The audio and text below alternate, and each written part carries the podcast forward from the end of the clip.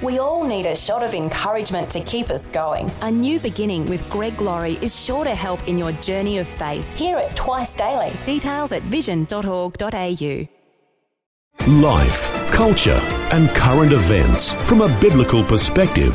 2020 on Vision. As military tensions on the Korean peninsula escalated over the weekend, uh, defense experts are saying that Pyongyang could have the ability to strike Australia with an intercontinental ballistic missile within three years. So, how do you feel about the threat of nuclear attack on Australia? Well, Foreign Minister Julie Bishop, she's delivered a blistering rebuke to North Korea after it threatened a nuclear strike against us for blindly and zealously toeing the US line. Well, Ms. Bishop says the regime should spend money on its citizens, not on weapons. Let's talk about North Korea today and specifically a focus in on what makes North Korea tick something of the spiritual history of North Korea, perhaps a conversation you might not hear anywhere else, and one you can contribute to today on 1800 316 316. Elizabeth Kendall is joining us. She's been working as an international religious liberty analyst and advocate since 1998. She served as the principal researcher and writer for the World Evangelical Alliance Religious Liberty Commission for seven years. These days, she works independently independently. She's also an adjunct research fellow in the Arthur Jeffery Centre for the Study of Islam at the Melbourne School of Theology and is Director of Advocacy at Canberra based Christian Faith and Freedom. She's the author of two books. Her latest one is called After Saturday Comes Sunday Understanding the Christian Crisis in the Middle East. And always appreciate the insights that Elizabeth Kendall brings to issues like what we'll talk about today, North Korea. Elizabeth Kendall, welcome back to 2020. Oh, good morning, Neil. Well, Elizabeth, uh, this is a timely conversation today because so many people will be waking up recognizing that over the weekend, uh, perhaps for the first time ever, there is a direct nuclear threat against Australia, and it's coming from North Korea. How did you feel when that sort of news broke for you? Yes, it makes you feel a little bit uncomfortable, doesn't it? You know, we've been very used, I think, in Australia to this, uh, what is almost a blessing, our tyranny of distance, you know, so far away from so many of the troubles of the world. It's turned into a real blessing, actually, our distance in these troubled days. But yeah, that makes you feel a little bit uncomfortable when you think that um, you know North Korea could actually be you know capable of sending you know some pretty serious intercontinental ballistic missiles our way just to just to make a point. So yeah, it does make you feel a little bit uh, a little bit wary. And as an Australian and as a Christian, there's a sense that I sort of began to feel as though it's like welcome to the real world. I mean, as yeah. you and I have had so many conversations about so many nations around the world that are under threat, persecution of Christian believers under threat, wars raging one nation against another. And as you say, this uh, distance that we have in Australia uh, sort of separates us a little bit, but, but it really is like welcome to the real world. This is what people are putting up with every day. Yeah, that, that's exactly how I felt. I, a welcome to the real world. You know, you often, I, I've often thought, you know, uh, what would it be like to be in conflict? You know, we just take our peace and our tranquility here so much for granted, as, as if this is just absolutely normal and natural. But for much of the world, it's absolutely not normal. It's something people really do crave. And, um, yeah, we've taken it for granted so much, I think. And we might think uh, common sense would say well, you don't just rain down uh, atomic weapons or any sort of weapons uh, on a near neighbour and perhaps someone so removed that, uh, you know, we're not involved with day to day politics in North Korea. Uh, but common sense is not common sense uh, for a lot of people the way we might think of it.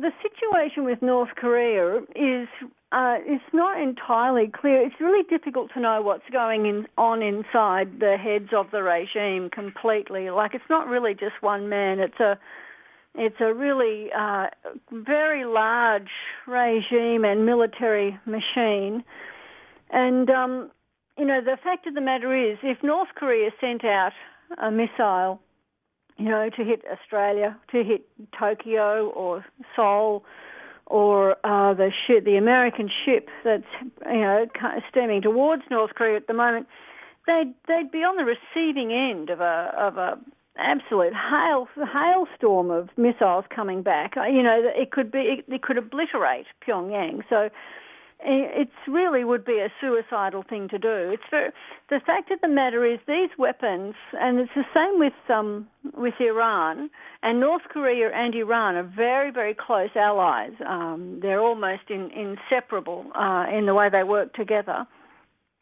But uh, their their weapons are a self defense thing. They they have their weapons in order to prevent anyone from attempting regime change or for, from attempting a foreign intervention in the country. You know, they look at Iraq and they say, well, look what happened to Saddam because he didn't have weapons. And then they look at Libya and they say, look at what happened to Gaddafi when he gave up his weapons and trusted the West and became part of the war on terror. You know, they, the West stabbed him in the back and he, he was killed. And if he didn't give up his weapons, they wouldn't have done that. So they, the weapons are very much a self-defense thing.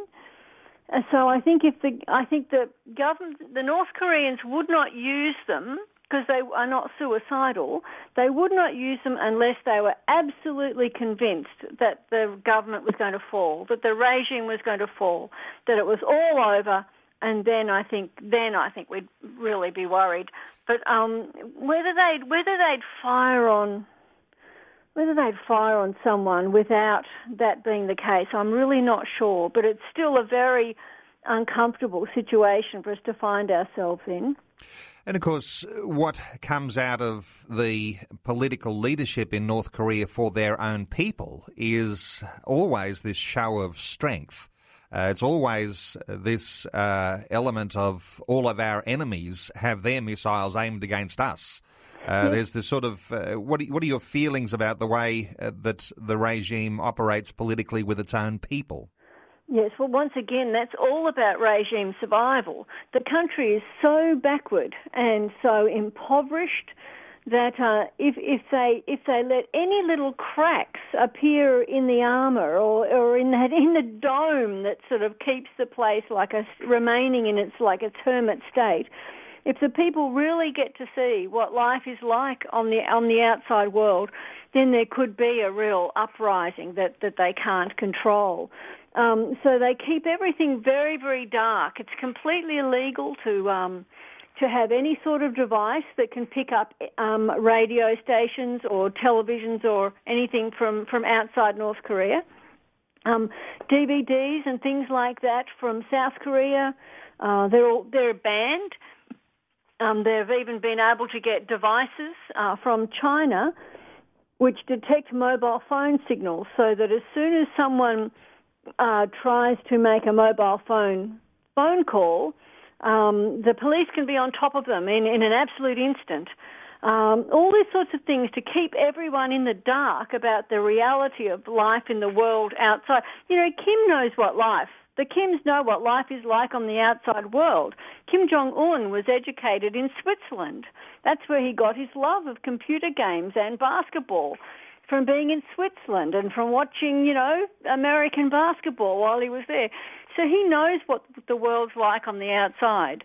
But um, most people don't. Most North Koreans, they have been born and raised in this thick, suffocating propaganda uh, that's all about uh, sustaining the regime, uh, keeping things the way they. It's all about keeping the regime in power. Well, let's talk about the spiritual history because uh, in the lead up to our conversation uh, early this morning, I've been talking about the idea of revival a hundred years ago mm. in North Korea uh, to a point where you've got cult dictatorship today. what's this issue of revival a hundred years ago in North Korea? Well, it's one of the great revivals, one of the great transformative revivals of the 20th century. Um, this it goes dates back to uh, 1907, so right at the beginning of the 20th century, and, and at the time there was a lot of conflict uh, with the Japanese, and there was a lot of deep hostility in Korea. This, and of course, the Korean Peninsula was just one Korean nation at this time, and Pyongyang was the capital of the Korean nation. But there was a lot of anti-Japanese hostility, and there was a lot of fear. And the Pyongyang Bible class was held, and this was a this was a an annual event. It was something that that the uh, missionaries uh, ran with the Korean leadership. They would bring everyone, all the Christian leaders together, so Sunday school teachers, pastors, missionaries, would all come together in Pyongyang for like a week or so of solid, really solid Bible teaching, you know, like a really great convention that was all Bible teaching and prayer. And they had, uh, you know, more than a thousand uh, Christian leaders there, but the, the the organisers realised that there was a lot of um, negative emotion. There was a lot of fear, a lot of anti-Japanese sentiment, a lot of unpleasantness sort of percolating in the background. And they really saturated the thing in prayer. And, you know, lo and behold, on the night of uh, Monday, the 8th of January 1907, the Holy Spirit descended on the meeting in, in uh, power, just like some of these great revivals you read about in, in America and in Wales uh, of the, from the 19th century. And there was this outpouring of prayer and people were praying. And the missionaries uh, say, and you can read, you can read about all this. There's a wonderful book called The Korean Pentecost, which has it uh, all described. And the missionaries say it wasn't chaotic at all. It was like something like a symphony being played.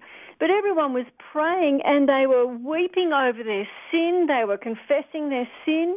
They were repenting before one another and seeking forgiveness. And this went on right through the next day. And then after the the uh, some the uh, winter Bible class, it went on and spread right through the country, transformed the whole Korean peninsula, and uh, so it's gone down in history of one of the great transformative Holy Spirit revivals of the 20th century. And of course, at that time, there was no division between North and South Korea. and, right. uh, and I imagine that what happened in South Korea is connected to this same revival because uh, what revival continued, we see in the expression of Christianity in South Korea, but something went dramatically wrong in the North. Well, that's right. In fact, even before the division of uh, of the Korean Peninsula, um, only a couple of years after this great revival. So the revival was in 1907, but then in 1910, the Japanese annexed uh, the Korean Peninsula and they colonized. They came in as foreign occupiers, and it was a terrible, terrible time of serious persecution. So I don't know if you've seen the the uh, Martin Scorsese film that came out uh, earlier this year or late last year, it might have been, um, Silence, about the persecution of the church in Japan in the. Um, I didn't see the movie personally, but certainly heard about it, and we were talking about it on 2020 with uh, one of our movie reviewers. But yes, that's that uh, illustrated the sort of persecution we're talking about here. Exactly. So that, that if you see that film, Silence, you'll see how the Japanese persecuted the Japanese Christians and the and the Catholic missionaries that were there, and the the Koreans when they came under Japanese occupation because it was Shinto nationalists. This was just on the, you know, coming up into the decades before World War II, and and Japan is a Shinto nationalist uh, imperial power that uh, you know they were they were under the impression that their that their uh, emperor was a direct descendant of the sun god and that they should bring everybody under the rule of their emperor because he was this divine character you see. So the same this terrible persecution was uh, was unleashed on the Koreans. And one thing that it did do though was uh, during those terrible, terrible decades up to World War II, from uh, 1910 right through into the Second World War, uh, Korean Christianity became synonymous with Korean nationalism. So you had this, the church was really sort of born in that revival in 1907. And then through this terrible time of foreign occupation and persecution, the church actually led an independence movement and suffered terribly for it. You know, the, the, the preacher, the pastors that were the leaders of this independence movement, uh, they were hoping the West would, would give them support and back them, but the West didn't. Um, and they were they were imprisoned, they were tortured, some were tortured to death, and they were executed. And um, the church had to really go underground. But it, I think that is when Korean Christianity was born. Like a Korean Christianity became synonymous with Korean nationalism. And then it was uh, after World War, during World War II, that the Korean Peninsula came to be divided. We are taking calls 1 800 316 316. Let's hear from Marianne in Loganlea in Queensland. Hello, Marianne. Hello, thanks for welcoming. Uh, thanks for waiting uh, patiently. That's all right. What are your thoughts, Marianne? Well, you'll be surprised when I tell you that my mother was an English lady and my father was a Lithuanian slash German officer. And I was the peace baby they made for the Second World War. Oh, goodness. Okay. Now, that is true. That is absolutely true.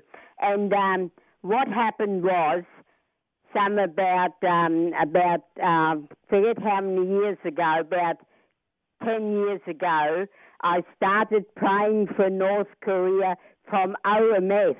They have a mm. booklet every day of the month. You pray for North Korea.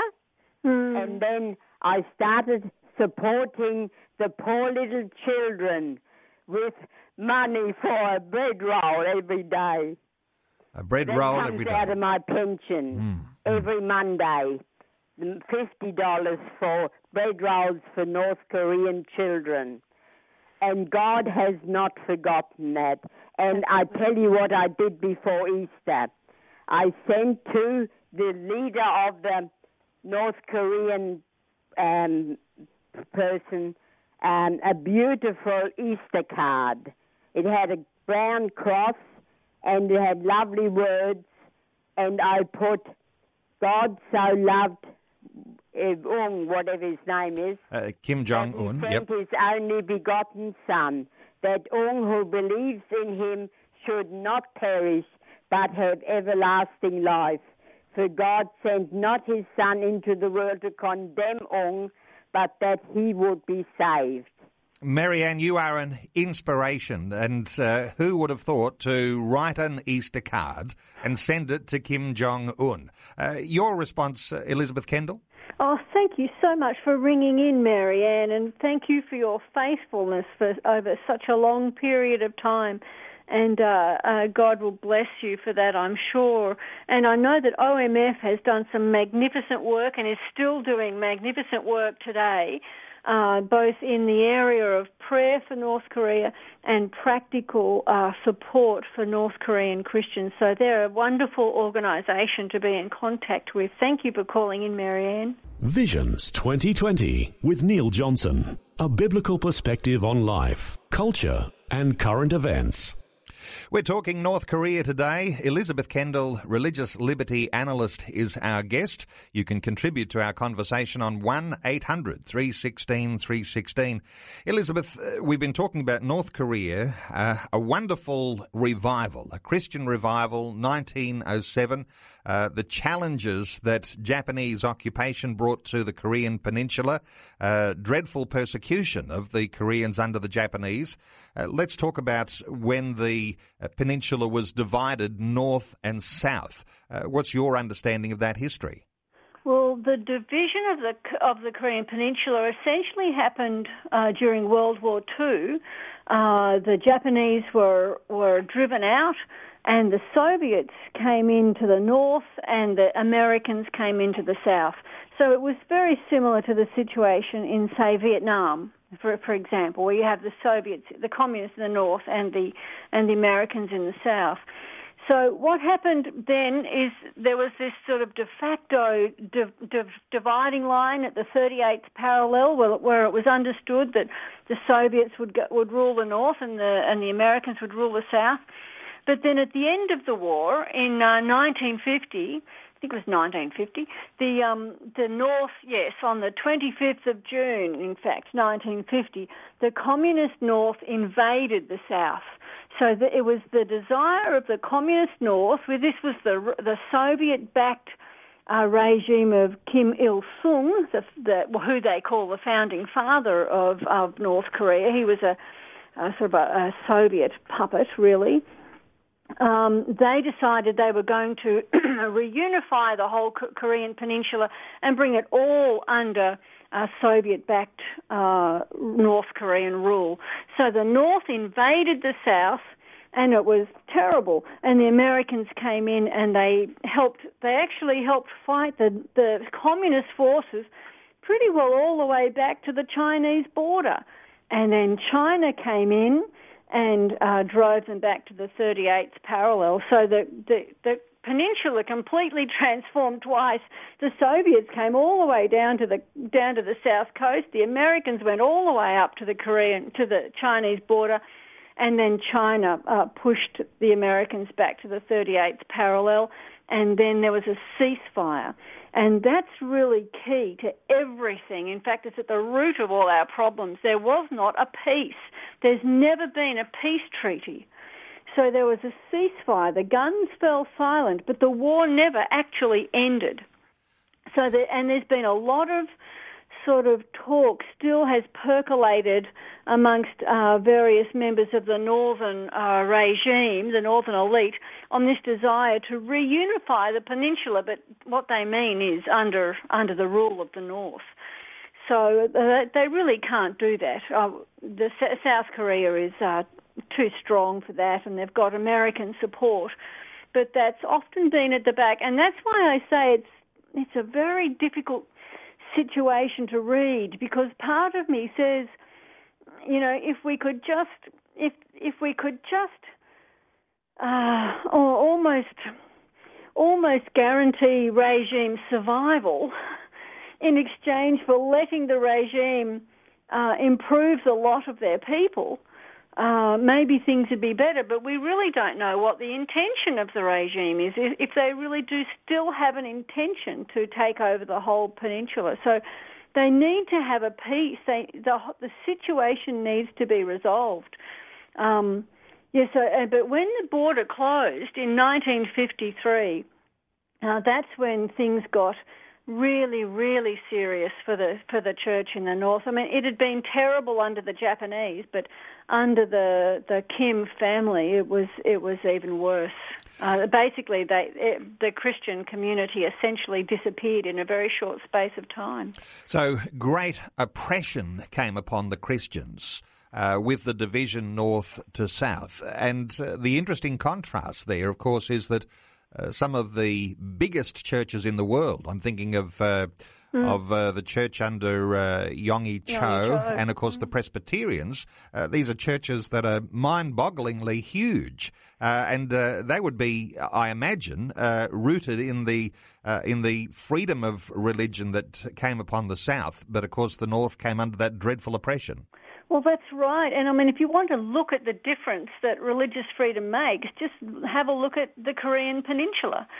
Um, you know, you've got you know, you've got, as, as you just said, the biggest churches in the world exist in Seoul, and they are the fruit of that of the of the uh, revival in Pyongyang back in 1917. You know, Pyongyang used to be known as the Jerusalem of the East. back at the time of the revival. The revival made it the Jerusalem of the East, and then within just a couple of years, they were under Japanese occupation. So it's been a long, long period of suffering, and an estimated two and a half thousand churches disappeared from the north when the border was closed. Uh, within a short space of time, the Kim family just got rid of them, and people uh, fled that could. They fled. Others went underground. Others were killed and it's been that way pretty much ever since. And these days, to be a Christian in North Korea is not impossible, but it is the fact that you've got to be secretive about your faith. And the numbers uh, these days estimated somewhere between three and 500,000. Is that uh, the sort of numbers you're understanding, Elizabeth? Yes, now they're the numbers from Open Doors, and I think I, don't know if um, OMF has different figures, but I think the Open Doors figures would be pretty good. I think they'd be pretty uh, tapped into what's going on, and uh, so I mean I actually think that that's quite amazing that they would even have have that many. But um, yeah, so it's so serious that the church is profoundly, deeply underground. Uh, if you're found with a Bible in North Korea, you'll be executed. Uh, you'll be taken out into the middle of your village, tied to a pole. Everyone will be told to come and watch what happens to people who betray the regime by becoming Christians, and you'll be shot through the head in front of your family and everybody as, as sending a message. Once you once you've been shot, all your extended family. So your children, your siblings, the siblings, the uh, your parents, grandparents, if they're still alive, the whole family will be sent to a concentration camp to get the uh, polluted seed out of the society. Elizabeth, we'll cut in here because mm-hmm. we're about to go to news, but we'll come back after news and we'll discuss why uh, that is the case. Yes. Uh, 1 800 316 316 to join in our conversation. Elizabeth Kendall, our guest. We're back with more after Vision National News. Elizabeth Kendall is our guest, international religious liberty analyst. She's the author of two books, one called Turn Back the Battle Isaiah speaks to Christians today, and another book, her latest book, the book called After Saturday Comes Sunday Understanding the Christian Crisis in the Middle East. And as we talk about all sorts of different contexts around the world, always appreciate the insights of Elizabeth Kendall. Elizabeth, as we come back to what you were saying just before the news, uh, if people in North Korea are caught with a Bible, they are likely to face a public execution. Then mm. their family uh, thrown into what is akin to a concentration camp. What is so significant about being caught with a Bible? What's the power of the Bible that the North Korean regime is so concerned about? Well, you know, Christianity is often linked to uh, westernization, which and to Western nations, which are viewed as the enemy, especially uh, America. It also links the churches into its history. Uh, it, it's pre uh, Kim family history. It also links the ch- links the church in North Korea or people in North Korea to people in the South. So all those who are an imminent threat to the regime, and of course, the, you know, the gospel is a is a threat to everyone who is uh, corrupt and cruel. Um, uh, you know, it's hated by everyone who is corrupt and cruel and criminal. And that sort of pretty well describes the regime. So it's a threat at so many levels. They just can't tolerate it. So to be a Christian is to is an act of defiance. The, what, the regime follows a, a, an ideology that it has sort of invented uh, called Juche, which means self-reliance. And part of this whole uh, ideology is it's an almost worship of the Kim family, almost as if they are divine. Now you might have, you may or may not remember seeing images of uh, Korean athletes that had uh, come out of the country to be involved in um, sport. Uh, there, uh, I think I can't remember when it was. It was might have been at the Sydney Olympics, I think, and and someone had put up a a bit of anti anti Kim propaganda somewhere, and they wept. They got out of the bus and they wept, and they took it down and they cried. And there have been people in North Korea who have given up their lives. They have died just trying to save uh, portraits and images of the of Kim Jong Il or Kim Jong Sul, you know, uh, the uh, Kim Jong Un, and they've died, and then they've been lionized as, as heroes and martyrs for giving up their lives to save a painting, a portrait. Um, so there's a sense that they're essentially worshipped, and, and really that's that's just basic. So you go against that, you're really an enemy of the state, and the the entire family will will be uh, will be incarcerated for that crime. Uh, the thought that comes to mind, of course, is this word brainwashing, and mm. this would be the alignment with a cult. and uh, you talk about that concept of juche, uh, the idea of worshipping the royal family in that sense. Uh, this sort of brainwashing idea. I mean, sometimes this is the interesting thing, Elizabeth Kendall, uh, that sometimes here in Australia, people will think that uh, going to church and uh, having exposure to the Bible, in fact, uh, causes brainwashing. Uh, but I suppose the the outcomes of what happens, of what you're exposed to, what you believe, uh, actually uh, are very, very different. And and the Bible has a certain outcome, but if you go a different other way, there's all sorts of other uh, things that uh, that can be very detrimental to a whole nation. Well, that's right, and and the uh, the punishment for being a Christian in North Korea is just incredibly severe. The conditions in their labour camps are horrendous, and lots of people just simply don't survive. They they are starved to death. They are worked to death. And you know this this is where we get back right down to the nitty gritty of the fact that what you believe actually has an impact on how you behave. You know, a person's worldview impacts how they behave, how they treat their neighbour. If you have a worldview that has a very high value of human beings, uh, that sees human life as sacred because human life is created by God, uh, in the image of God, uh, for relationship with God, then you have a high view of how human beings are to be treated, especially if you believe that you are going to be held to account to that God, the God of creation. An atheistic worldview does not have those constraints on it. Um, and so whoever's at the top of the tree, you know, whoever's the, the kingpin gets to make the rules. And uh, basically, Kim can be God. so the worldview, what you believe, has a really, really big impact. People don't seem to realise this. I had this conversation over Easter with a, with a friend who basically said, well, what does it matter? You know, the whole Easter story. What does it matter? as if it just doesn't matter, as if everything that we have, and we had a wonderful conversation, I might add, as if everything we have in this country is just taken for granted.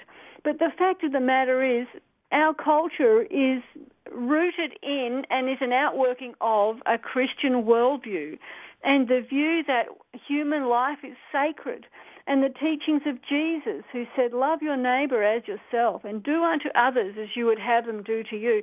That's what has created the culture in which we live. And that's what makes our culture different to an Islamic culture or an atheistic culture. It really, really matters what you believe. And there are some simple things which are absolutely profound, and uh, that's what you're describing. Uh, let me ask you as we look at North Korea now, uh, the idea of uh, setting up, you know, further sanctions. Uh, from Australia and from other nations around the world towards North Korea, and uh, the idea that as our government is calling on China to step up pressure on the rogue nation. I mean, because they have this uh, relationship uh, to China, and China has an ability to speak into those things that are happening there. Uh, you have this. Uh, atheistic uh, idea of uh, of just because you're friends you can speak into the idea of regime change is obviously in the minds of the Americans. but what are your thoughts about who's influencing who and what outcomes might happen as a result of those influences, Elizabeth Kendall? Oh boy, they are such big questions. You know, when I was doing the the prayer bulletin the other day on North Korea, you know, I ended up thinking, I just don't know how to pray. You know, how do you pray for this when you can't, you can't, you got to the point you cannot, you can barely see a way out of it. You know, over the years, I have tried to maintain a really positive view. There have been many positive signs. In fact, I've got in front of me at the moment a prayer bulletin I wrote on North Korea in October 2014. Uh, North and South Korea had resumed talks, and it was the highest level delegation of North Korean uh, generals and senior officials. Basically, uh, Kim Jong Un wasn't there, but pretty well everyone in the highest echelons under him was there. And there's a photograph there of the the North on the North Korean guys are on one side of the table and the South Korean guys on the other side of the table, and they're all leaning in and shaking hands. And the look on their faces, I tell you, it on both sides of the table, it looks like they could really love each other and want to be together in a way that's not belligerent. It, like there have been many times during the course of my monitoring of this situation over the last, you know, 15 to 20 years that I've thought, well, you know, surely they can fix this. Uh, I, and uh, and sometimes you just end up thinking, but I just don't know how. You know, sometimes the longer something goes on, the more messy it gets, and the more the the, the weapons get built up, um, and uh, you sort of get to a point where you think, is there a step back from here? how how do you get back from this place? And so with my last prayer bulletin, I just had to had to say, you know we just have to put this situation in God's hands and, and pray that He will surprise us with something we can't, that's beyond even what we could ask or even imagine. Because it's a really, really difficult situation. And, um, you know, as I look at this photograph, I think, wouldn't it be wonderful if we could just step back from the brink and they really could find a way to make to make this work because um, I think the worst thing that could happen, from my own personal understanding and from my own imagination, I guess, would be that the bombs start falling. That just would be terrible. I think we would see a. Um, and the situation could be apocalyptic if the if the bombs start falling. And you know, I also think of the church. You know, you've got this church that has survived a hundred years of suffering in the north, I don't want to see bombs raining down on North Korea. There's got to be another way. They've got to be able to work it out, surely. And as you say, a miracle may be necessary, a new way that people have not been discussing, because as mm. it looks at the moment, uh, and uh, quoting uh, one report, uh, inching close to the brink of war in an evil cycle of increasing tensions. And uh, with China being invited into mm. the diplomatic process, uh, the idea is there that there'll be a few months, a few months to see some sort of results. And of course, the results that the Americans appear to be looking for is that there's a stepping down from all of this nuclear armament. Uh, and and uh, basically the the regime uh, coming into line, and they don't appear likely to do that. Uh, really, there is going to be uh, increasing tension here, and and as you say, Elizabeth Kendall, uh, the the break point may actually be nuclear war.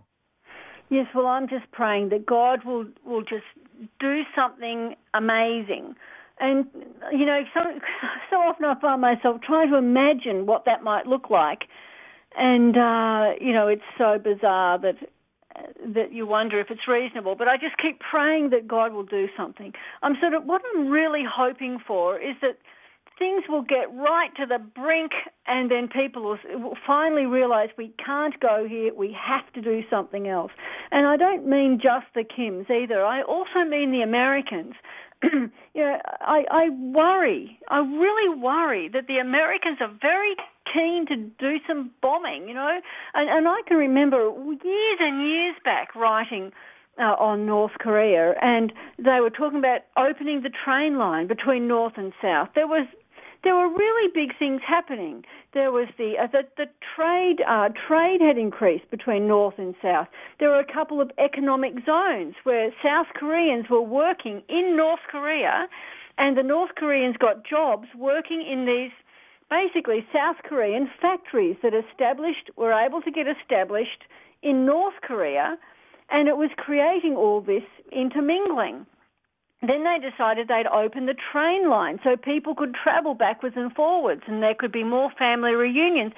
And you know, I was so excited about this, and at the same time, I was reading stuff from American, even Christian American material uh, basically saying, no, we've got to, you know, basically go in there and bomb the regime out off the planet. And, and I think, no, no, that's not going to do it. that's just not going to do it. One of my favorite quotes of Alexander Solzhenitsyn, the Russian dissident who spent years in the Gulag, he wrote uh, in um, about 1998, so when everything was falling apart, he wrote, um, the only people who want revolution are those who have never experienced it. He said it's terrible. You don't want it. And he said, We don't want it now either. We want things to change, but we do not want the whole edifice falling down on our heads. And I look at North Korea like that, and I think, well, you know, there have been some really positive steps in the past with the with the economic zones, with the reunions, with the communications. Sometimes I think maybe everybody else has just got to step back a bit and let the North and South Koreans work it out together. Maybe they, maybe in God's wisdom, God will say, "Look, we need, they need to get pushed to the brink before they realise the degree to which compromise is important. I don't think I don't think that's going to mean regime change. If, if if people demand regime change, they'll take it. They'll take the country to war, and I think there needs to be a lot more creative thinking, and that's what I'm praying for. I'm praying that God will will just speak into people's hearts and minds, and um, as I said, not just the Kims, but the the Americans as well. This is 2020 with Neil Johnson, helping you make sense of life, culture, and current events from a biblical perspective. 2020 on Vision. Elizabeth Kendall is our guest. Uh, she's an international religious liberty analyst. We are talking about North Korea. Uh, you can still be involved in our conversation on 1 800 316 316. Uh, we have a caller. Solomon is in Sydney. Hello, Solomon. Welcome along. Yeah, good day, Neil. Uh, thanks for taking my call. Uh, good morning, Elizabeth. Good morning. Yeah, uh, uh, always riveting uh, listening to you and Neil talk about things that are happening around the world. But uh, um, I've got a uh, uh, a sense that uh, uh, the, the Lord seems to be uh, diverting our prayer thrust and intercessory pr- uh, mm. prayer thrust uh, for North Korea.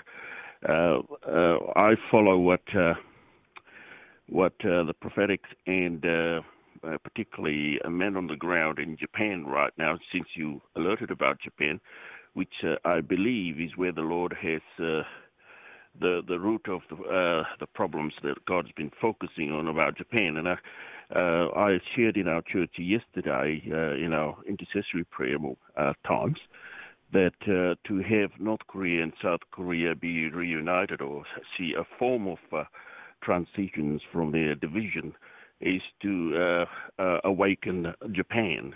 Oh, and, wouldn't that be uh, amazing?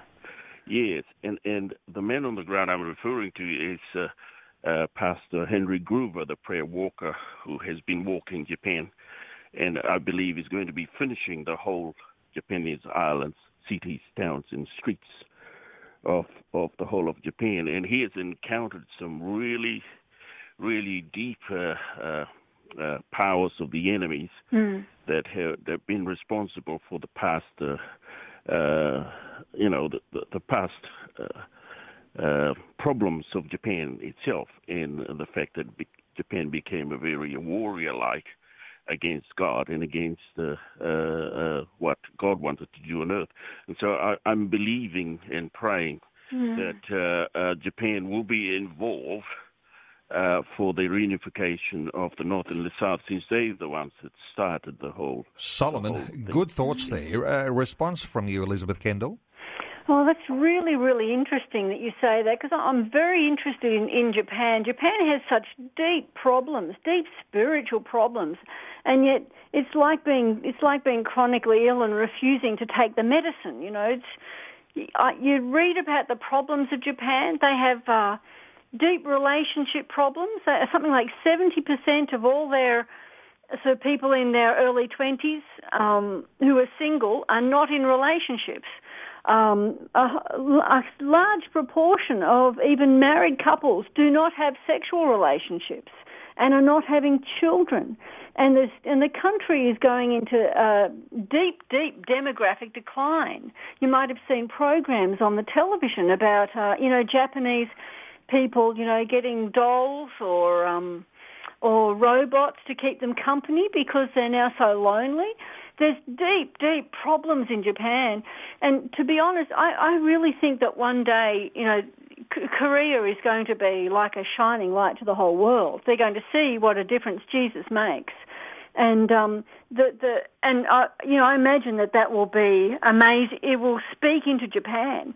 I mean, any Japanese person who sees North Korea uh, as a free country and the gospel take take root back there again, I think you couldn't escape the uh, the truth of the gospel in that. And I think I think the gospel is the only hope for Japan. And I think this is such an amazing culture, and uh, it would be it's tragic to see it suffering and really in the grip of the evil one.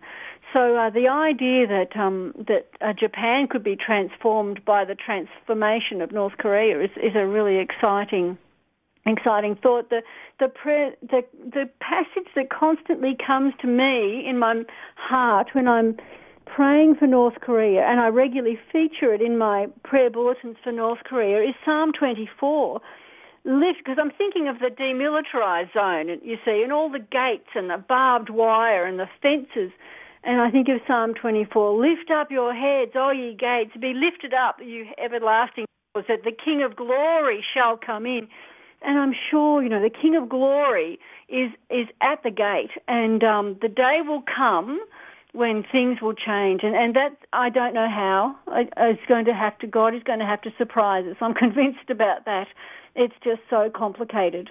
But I think we need to keep bringing it to Him. And um, the thought that Japan could be so wonderfully blessed through that would be like, like two for one. It's awesome. Thank you for sharing that very much, Solomon. Thank you to Solomon from Sydney. And we have run out of time. Mm. And the encouragement, Elizabeth Kendall, very quickly is to be on your knees in prayer because we are now, in one mm-hmm. sense, a part of the conflict because there is a threat to Australia. Uh, your encouragement to Aussies uh, very quickly to be in prayer about this situation. Absolutely. And you know, when you think about the revival, the Korean Pentecost as it's known of 1907, it was prayer that brought that revival to being and transformed the peninsula. So I'm really calling that for churches to pray again that the Korean peninsula will be transformed again by the power of the Holy Spirit, not by might, not by power, but by my spirit, says the Lord. Um, and, and I really believe in the power of prayer and the power of God to do this. Elizabeth Kendall, always so good getting your insights. Uh, I'll point people to uh, the two books that you've written one called Turn Back the Battle Isaiah Speaks to Christians Today, and also your book After Saturday Comes Sunday Understanding the Christian Crisis in the Middle East. Uh, people can get a hold of those books uh, through elizabethkendall.com.